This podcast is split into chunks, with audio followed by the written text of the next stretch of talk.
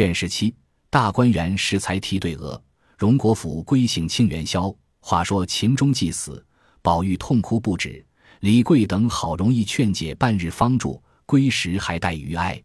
贾母帮了几十两银子，外又另备奠仪，宝玉去吊丧。七日后便送殡掩埋了，别无技术。只有宝玉日日感到思念不已，然亦无可如何了。又不知过了几时才罢。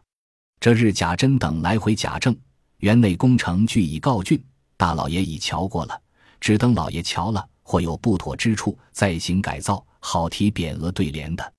贾政听了，沉思一会，说道：“这匾对倒是一件难事。论理该请贵妃赐题才是，然贵妃若不清观其景，亦难选拟。若直待贵妃游幸时再请题，若大景之，若干停歇，无字标题。”认识花柳山水，也断不能生色。众卿客在旁笑答道：“老师翁所见即是。如今我们有个主意，各处匾对断不可少，亦断不可定。如今且按其景致，或两字、三字、四字，须和其意拟了来，暂且做出登匾联选了。待贵妃游幸时，再请定名，岂不两全？”贾政听了道：“所见不差。我们今日且看看去，只管提了。”若妥使用，若不妥，将雨村请来，令他再拟。众人笑道：“老爷今日一拟定家，何必又待雨村？”贾政笑道：“你们不知，我自幼于花鸟山水题咏上就平平，如今上了年纪，且暗读劳烦，于这怡情悦性的文章上更生疏了。纵你出来，不免迂腐古板，凡使花柳园亭因而减色，转没意思。”众卿客道。这也无妨，我们大家看了公拟，各举所长，优则存之，劣则删之，未为不可。贾政道：“此论极是。且喜今日天气和暖，大家去逛逛。”说着，起身引众人前往。贾珍先去园中知会众人，可巧今日宝玉因思念秦钟，忧伤不已。贾母常命人带他到新园中来戏耍。此时一才进去。忽见贾珍来了，向他笑道：“你还不快出去！一会儿老爷来了。”宝玉听了，带着奶娘小厮们一溜烟就出园来，方转过弯，顶头看见贾政引着众人来了，躲之不及，只得一旁站了。贾政今因闻得熟诗，称赞他专能对对，虽不喜读书，偏有些歪才，所以此时便命他跟入园中，意欲试他一试。宝玉未知何意，只得随往。刚至园门，只见贾珍带领许多执事旁边施礼。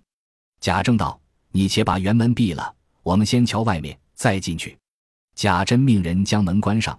贾政先秉正看门，只见正门五间，上面铜瓦泥丘脊，那门栏窗格俱是细雕石心花样，并无朱粉涂饰，一色水墨群墙，下面白石台阶凿成西番花样。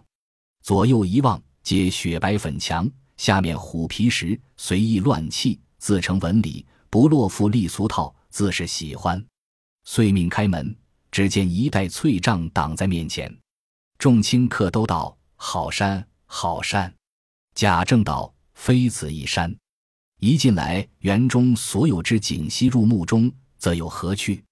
众人都道：“即是。非胸中大有丘壑，焉能想到这里？”说毕，往前一望。见白石林层，或如鬼怪，或似猛兽，纵横拱立，上面苔藓斑驳，或藤萝掩映，其中微露羊肠小径。贾政道：“我们就从此小径游去，回来由那一边出去，方可便览。”说毕，命贾珍前导，自己扶了宝玉，逶迤走进山口。抬头忽见山上有镜面白石一块，正是迎面流题处。贾政回头笑道。诸公请看，此处题以何名方妙？众人听说，也有说该题“叠翠”二字的，也有说该题“锦帐”的，又有说在香炉的，又有说小中南的，种种名色不止十几个。原来众客心中早知贾政要使宝玉的才，故此只将些俗套来敷衍。宝玉也知此意，贾政听了，便回头命宝玉你来。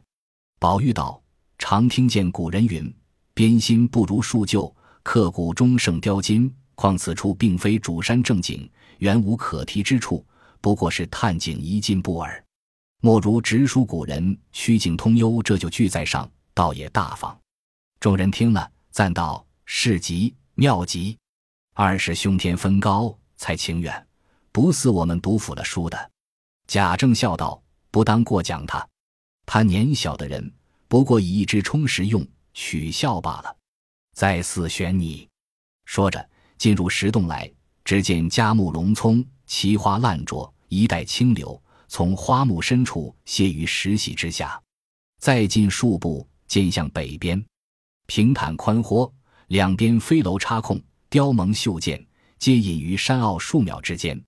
俯而视之，但清溪泻玉，石凳穿云，白石为栏，环抱池沼，石桥三港，兽面闲土。桥上有亭，贾政与诸人到亭内坐了，问诸公以何题词？诸人都道。当日欧阳公醉翁亭记有云：“有亭亦然，就名亦然罢。”贾政笑道：“亦然虽佳，但此亭压水而成，还需偏于水题为称。以我捉采欧阳公句，谢于两峰之间，竟用他这一个谢字。”有一客道：“是极是极，竟是谢玉二字妙。”贾政拈须寻思，因叫宝玉也拟一个来。宝玉回道。老爷方才所说已是，但如今追究了去，似乎当日欧阳公提酿泉用一谢字则妥，今日此泉也用谢字，似乎不妥。况此处既为省亲别墅，亦当依应制之体，用此等字，意思粗陋不雅。求在你运界含蓄者。贾政笑道：“诸公听此论何如？方才众人编心，你说不如树骨，如今我们树骨。”你又说粗陋不妥，你且说你的。宝玉道：“用谢玉二字，则不若沁芳二字，岂不新雅？”贾政拈须点头不语。众人都忙迎合，称赞宝玉才情不凡。贾政道：“匾上二字容易，再做一副七言对来。”宝玉四顾一望，积上心来，乃念道：“绕堤柳借三高翠，隔岸花分一脉香。”贾政听了。点头微笑，众人又称赞个不已。于是出庭过池，一山一旦，一花一木，莫不着意观览。忽抬头见前面一带粉园，树营修设，有千百竿翠竹遮映。众人都道好个所在。于是大家进入，只见进门便是曲折游廊，阶下石子漫成甬路，上面小小三间房舍，两明一暗，里面都是合着地布打的床几一案。从里间房里又有一小门，出去却是后园，有大株梨花并芭蕉，又有两间小小退步。后院墙下忽开一隙，得圈一派，开沟仅尺许，灌入墙内，绕街圆屋至前院，盘旋竹下而出。贾政笑道：“这一处倒还好，若能月夜坐此窗下读书，也不枉虚生一世。”说着，便看宝玉，唬得宝玉忙垂了头。众人忙用闲话解说，又二可说此处的匾该题四个字。贾政笑问：“那四个字？”一个道是“淇水遗风”。贾政道：“俗。”又一个道是“虽园遗迹”。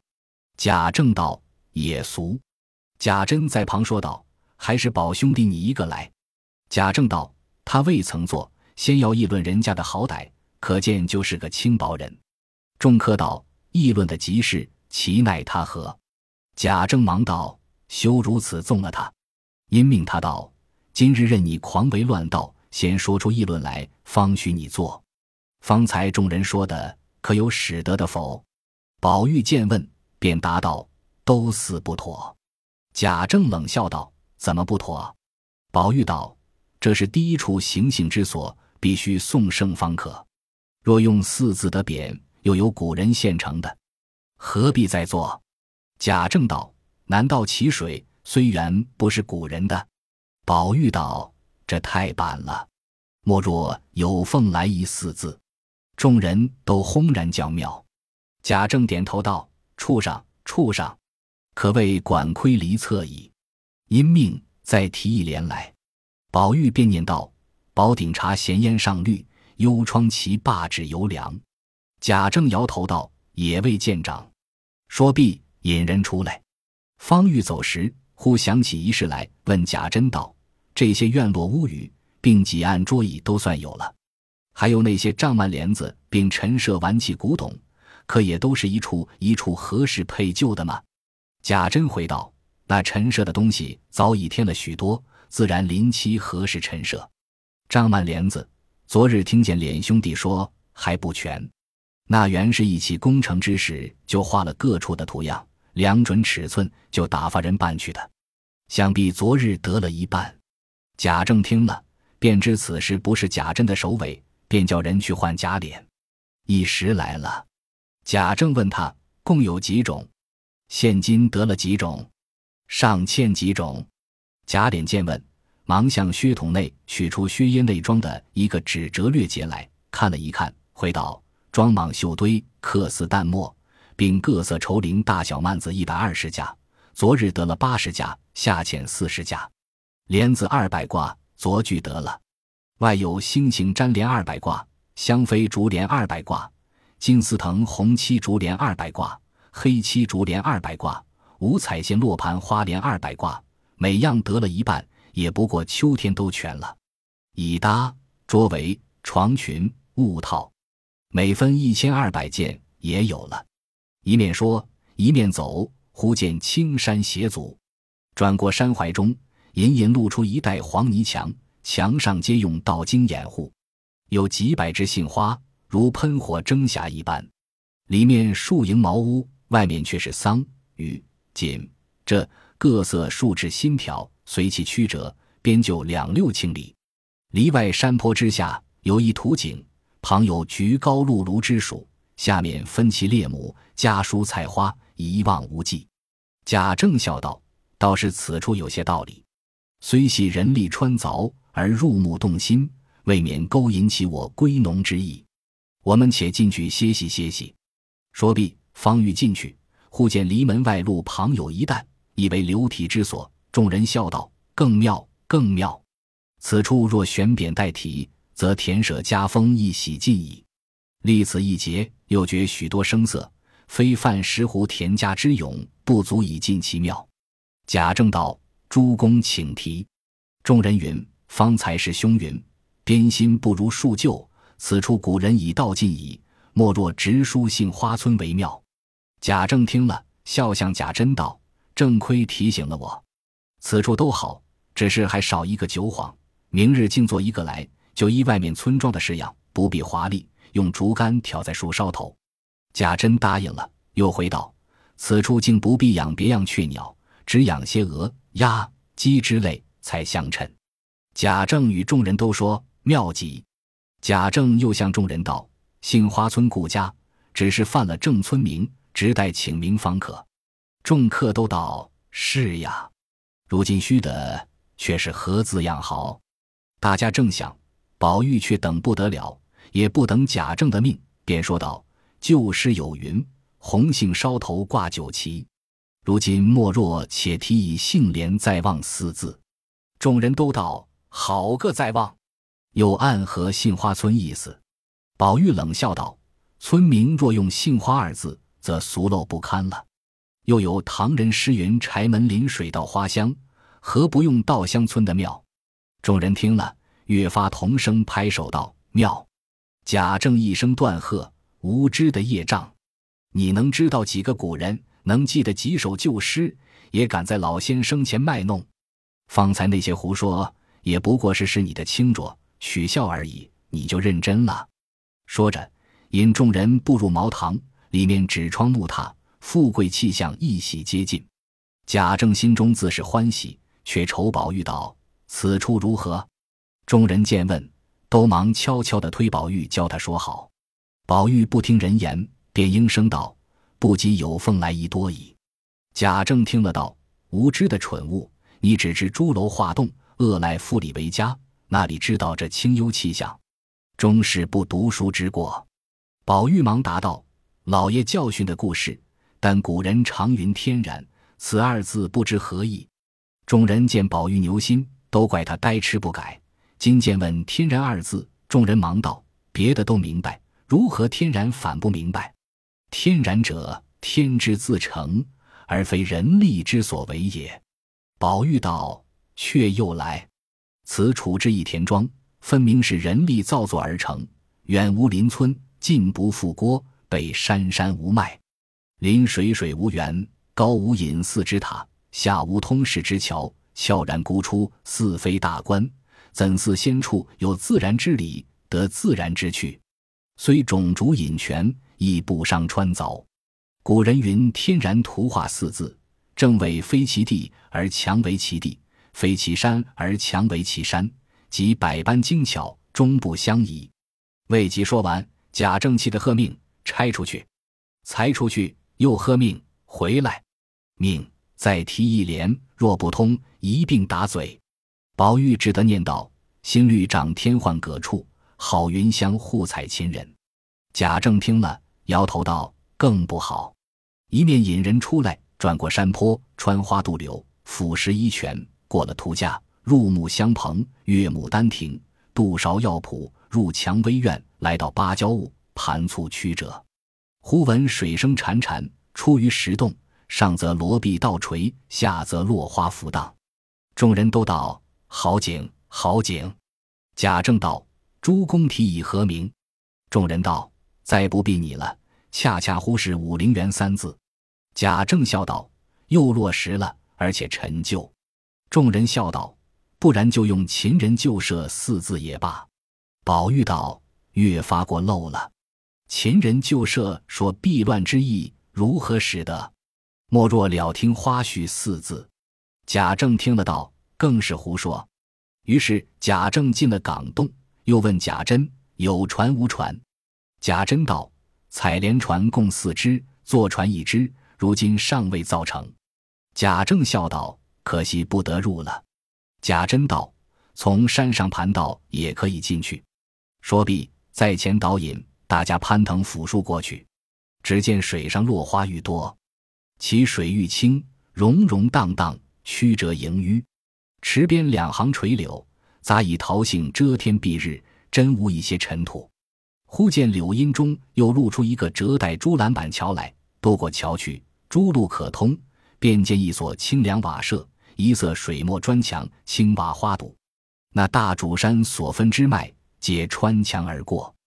贾政道：“此处这一所房子无味的很。”因而步入门时，忽迎面突出插天的大玲珑山石来，四面群绕各是石块，竟把里面所有房屋悉皆遮住。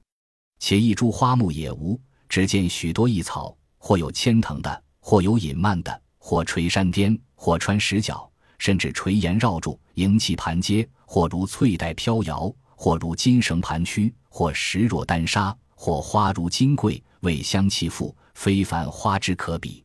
贾政不禁道：“有趣，只是不大认识。有的说是碧丽藤萝。”贾政道：“碧丽藤萝那得有此一香。”宝玉道：“果然不是。”这种草中也有藤萝碧丽，那香的是杜若横无，那一种大约是芷兰，这一种大约是金葛，那一种是金草，这一种是玉露藤，红的自然是紫云，绿的定是青芷。想来那离骚、文选，所有的那些异草，有叫做什么霍纳江会的，也有叫做什么轮足子将的，还有什么石帆、水松、浮柳等样的，见于左太冲、吴都赋。又有叫做什么绿夷的，还有什么丹椒、迷芜、风莲，见于蜀都赋。如今年深岁改，人不能识，故皆象形夺名，渐渐的换差了，也是有的。未及说完，贾政喝道：“谁问你来？”唬得宝玉倒退，不敢再说。贾政因见两边俱是抄手游廊，便顺着游廊步入。只见上面五间青纱连着卷棚，四面出廊，绿窗油壁，更比前清雅不同。贾政叹道：“此轩中煮茶操琴，亦不必再焚香矣。此奏却出意外，诸公必有佳作新题，以言其额，方不负此。”众人笑道：“莫若兰风贿赂，贴切了。”贾政道：“也只好用这四字。其连云何？”一人道：“我想了一对。”大家批削改正，倒是射兰方爱斜阳院，杜若香飘明月洲。”众人道：“妙则妙矣，只是斜阳二字不妥。”那人吟古诗：“迷无满院泣斜阳句。”众人云：“颓丧，颓丧。”又一人道：“我也有一联：诸公平月，平月。”念道：“三径香风飘玉会，一庭明月照金兰。”贾政拈须沉吟，意欲也提一联，忽抬头见宝玉在旁，不敢作声，因喝道：“怎么你应说话时又不说了？还要等人请教你不成？”宝玉听了，回道。此处并没有什么兰舍、明月、周主之类，若要这样着记说来，就提二百联也不能完。贾政道：“谁按着你的头，教你必定说这些字样呢？”宝玉道：“如此说，则匾上莫若横指清分四字，对联则是银城豆蔻诗游燕，睡足图梦也香。”贾政笑道：“这是套的书成交夜文游律，不足为奇。”众人道。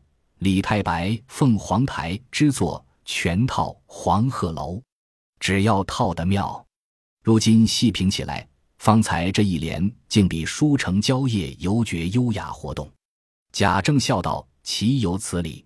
说着，大家出来，走不多远，则见重阁巍峨，层楼高起，面面临宫合抱，条条复道迎纡，青松覆檐，玉兰绕砌，金辉兽面，彩幻螭头。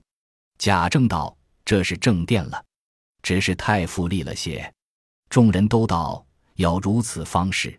虽然贵妃崇尚节俭，然今日之尊，礼仪如此，不为过也。”一面说，一面走，只见正面现出一座玉石牌坊，上面龙盘螭户，玲珑凿就。贾政道：“此处书以何文？”众人道：“必是蓬莱仙境方庙。”贾政摇头不语。宝玉见了这个所在，心中忽有所动，寻思起来，倒像在那里见过的一般，却一时想不起那年的月日的事了。贾政又命他题咏，宝玉只顾细思前景，全无心于此了。众人不知其意，只当他受了这半日折磨，精神耗散，才尽词穷了。再要流难逼迫着了急，或生出事来，倒不便，遂忙都劝贾政道：“罢了，明日再提罢了。”贾政心中也怕贾母不放心，遂冷笑道：“你这畜生也竟有不能之时了。也罢，限你一日，明日提不来，定不饶你。这是第一要紧处所，要好生做来。”说着，引人出来，再一观望，原来自进门至此，才游了十之五六。又执人来回，由与村处遣人回话。贾政笑道：“此数处不能游了。”虽如此，到底从那一边出去，也可略观大概。说着，引客行来，至一大桥，水如金莲一般奔入。原来这桥便是通外河之闸，引泉而入者。贾政因问：“此闸何名？”宝玉道：“此乃沁芳园之正流，即名沁芳闸。”贾政道：“胡说，偏不用沁芳二字。”于是，一路行来，或清塘，或茅舍。或堆石为园，或编花为门，或山下的幽尼佛寺，或林中藏女道丹房，或长廊曲洞，或方厦园亭，贾政皆不及进去。因半日未尝歇息，腿酸脚软，忽又见前面露出一所院落来。贾政道：“到此可要歇息歇息了。”说着一径引入，绕着碧桃花，穿过竹篱花帐编就的月洞门，额见粉圆环护，绿柳周垂。贾政与众人进了门，两边尽是游廊相接，院中点衬几块山石，一边种几本芭蕉，那一边是一株西府海棠，其势若伞，丝垂金缕，趴土丹砂。众人都道：“好花，好花！海棠也有，从没见过这样好的。”贾政道：“这叫做女儿堂，乃是外国之种，俗传出女儿国，故花最繁盛，以荒唐不经之说耳。”众人道：“毕竟此花不同，女国之说，想亦有之。”宝玉云：“大约骚人勇士以此花红若失之，若如服病，近乎闺阁风度，故以女儿命名。世人以讹传讹，都未免认真了。”众人都说：“领教，妙解。”一面说话，一面都在廊下榻上坐了。贾政因道：“想几个什么新鲜字来提？”一刻道：“交贺二字妙。”又一个道：“重光泛彩方妙。”贾政与众人都道：“好个重光泛彩！”宝玉也道：“妙。”又说：“只是可惜了。”众人问：“如何可惜？”宝玉道：“此处焦糖两直，其意暗叙红绿二字在内。若说一样，遗漏一样，便不足取。”贾政道：“依你如何？”宝玉道：“依我题红香绿玉四字，方两全其美。”贾政摇头道：“不好，不好。”说着，引人进入房内，只见其中收拾的与别处不同，竟分不出间隔来的。原来四面皆是雕空玲珑木板，或流云百幅，或岁寒三友，或山水人物，或灵茂花卉，或集锦，或博古。或万福万寿，各种花样，皆是名手雕镂、五彩销金千玉的。一格一格，或著书，或设顶，或安置笔砚，或供设瓶花，或安放盆景，其格式样，或圆，或方，或葵花蕉叶，或连环半壁，真是花团锦簇，玲珑剔透。书儿五色纱壶，净系小窗；书儿彩绫轻覆，静如幽户。且满墙皆是随一古董玩器之形抠成的槽子，如琴、剑、悬瓶之类，俱悬于壁，却都是与壁相平的。众人都赞好精致，难为怎么做的。原来贾政走了进来，未到两层，便都迷了旧路。左桥也有门可通，右桥也有窗暂隔，即到跟前，又被一架书挡住。回头又有窗纱明透门径可行。即至门前，忽见迎面也进来了一起人，与自己的形象一样，却是一架大玻璃镜。转过进去，一发见门多了。贾珍笑道：“老爷随我来，从此门出去便是后院。出了后院，倒比先进了。”引着贾政及众人转了两层纱橱，裹得一门出去，院中满架蔷薇。转过花帐，则见清溪浅阻。众人乍异，这水又从何而来？贾珍遥指道：“原从那闸起流至那洞口，从东北山坳里引到那村庄里，又开一道岔口，引至西南上，共总流到这里，仍旧合在一处，从那墙下出去。”众人听了，都道神妙之极。说着，忽见大山阻路，众人都迷了路。贾珍笑道：“随我来。”乃在前导引，众人随着，由山脚下一转，便是平坦大路。豁然大门现于面前，众人都道有趣有趣，搜神夺巧，至于此极。于是大家出来，那宝玉一心只记挂着里边姊妹们，又不见贾政吩咐，只得跟到书房。贾政忽想起来道：“你还不去看老太太纪念你，难道还逛不足吗？”宝玉方退了出来，至院外，就有跟贾政的小厮上来抱住，说道。今日亏了老爷喜欢，方才老太太打发人出来问了几次，我们回说老爷喜欢。若不然，老太太叫你进去了，就不得展才了。人人都说你才那些诗比众人都强，今儿得了彩头，该赏我们了。宝玉笑道：“每人一吊。”众人道：“谁没见那一吊钱？把这荷包赏了吧。”说着，一个个都上来解荷包、解扇袋，不容分说。将宝玉所配之物进行解去，又道：“好生送上去罢。”一个个围绕着送至贾母门前。那时贾母正等着他，见他来了，知道不曾难为他，心中自是喜欢。少时袭人倒了茶来，见身边配物一件不存，阴笑道：“带的东西必又是那起没脸的东西们捡了去了。”林黛玉听说，走过来一瞧，果然一件无存，阴向宝玉道。我给你的那个荷包也给他们了，你明在想我的东西，可不能够了。说毕，生气回房，将前日宝玉嘱咐他做耳未完之香袋，拿起剪子来就绞。宝玉见他生气，便忙赶过来，早已剪破了。宝玉曾见过这香袋，虽未完工，却十分精巧，无故剪了，却也可气。因忙把衣领解了，从里面衣襟上将锁系荷包解了下来。递与黛玉道：“你瞧瞧，这是什么东西？”我可曾把你的东西给人？林黛玉见他如此珍重，带在里面，可知是怕人拿去之意，因此又自回莽撞捡了香袋，低着头一言不发。宝玉道：“你也不用捡，我知你是懒呆给我东西，我连着荷包奉还，何如？”说着，掷向他怀中而去。黛玉越发气的哭了，拿起荷包又捡。宝玉忙回身抢住，笑道：“好妹妹，饶了他吧。”黛玉将剪子一摔，拭泪说道：“你不用和我好一阵歹一阵的，要恼就撂开手。”说着，赌气上床，面向里倒下拭泪。禁不住宝玉上来，妹妹长妹妹短赔不是。前面贾母一片声找宝玉。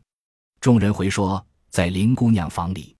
贾母听说道：“好，好，好，让他姊妹们一处玩玩罢。才他老子拘了他这半天，让他开心一会子罢，只别叫他们拌嘴。”众人答应着。黛玉被宝玉缠不过，只得起来道：“你的意思不叫我安生，我就离了你。”说着往外就走。宝玉笑道：“你到那里，我跟到那里。”一面仍拿着荷包来带上，黛玉伸手抢道：“你说不要，这惠子又带上，我也替你怪臊的。”说着，嗤的一声笑了。宝玉道：“好妹妹，明令替我做个香袋吧。”黛玉道：“那也瞧我的高兴罢了。”一面说，一面二人出房，到王夫人上房中去了。可乔宝钗亦在那里。此时王夫人那边热闹非常。原来贾强已从姑苏采买了十二个女孩子，并聘了教习以及行头等事来了。那时薛姨妈另迁于东北上一所幽静房舍居住，将梨香院另行修理了，就令教习在此教演女戏。有另派家中就曾学过歌唱的众女人们，如今皆是婆然老妪，这他们带领管理。就令贾强总理其日月出入银钱等事，以及诸凡大小所需之物料账目。又有林之孝家的来回采访聘买的十二个小尼姑、小道姑都到了，连新做的二十分道袍也有了。外又有一个代发修行的，本是苏州人士，祖上也是读书仕宦之家，因自幼多病，买了许多替身，皆不中用。到底这姑娘入了空门，方才好了，所以待发修行。今年十八岁，取名妙玉。如今父母俱已亡故。身边只有两个老嬷嬷，一个小丫头服侍，文墨也极通，经典也极熟，模样又极好。因听说长安都中有观音遗迹，并贝叶遗文，去年随了师傅上来，现在西门外牟尼院住着。他师傅精研先天神术，于去东圆寂了。遗言说他不宜回乡，在此静候自有结果，所以未曾扶灵回去。王夫人便道：“这样，我们何不接了他来？”林之孝家的回道：“若请他，他说侯门公府必以贵势压人，我再不去的。”王夫人道：“她既是宦家小姐，自然要傲些，就下个请帖请她何妨？”林之孝家的答应着出去，叫书起相公写个请帖去请庙宇。次日遣人被车叫去接，不知后来如何，且听下回分解。本集播放完毕，感谢您的收听。喜欢请订阅加关注，主页有更多精彩内容。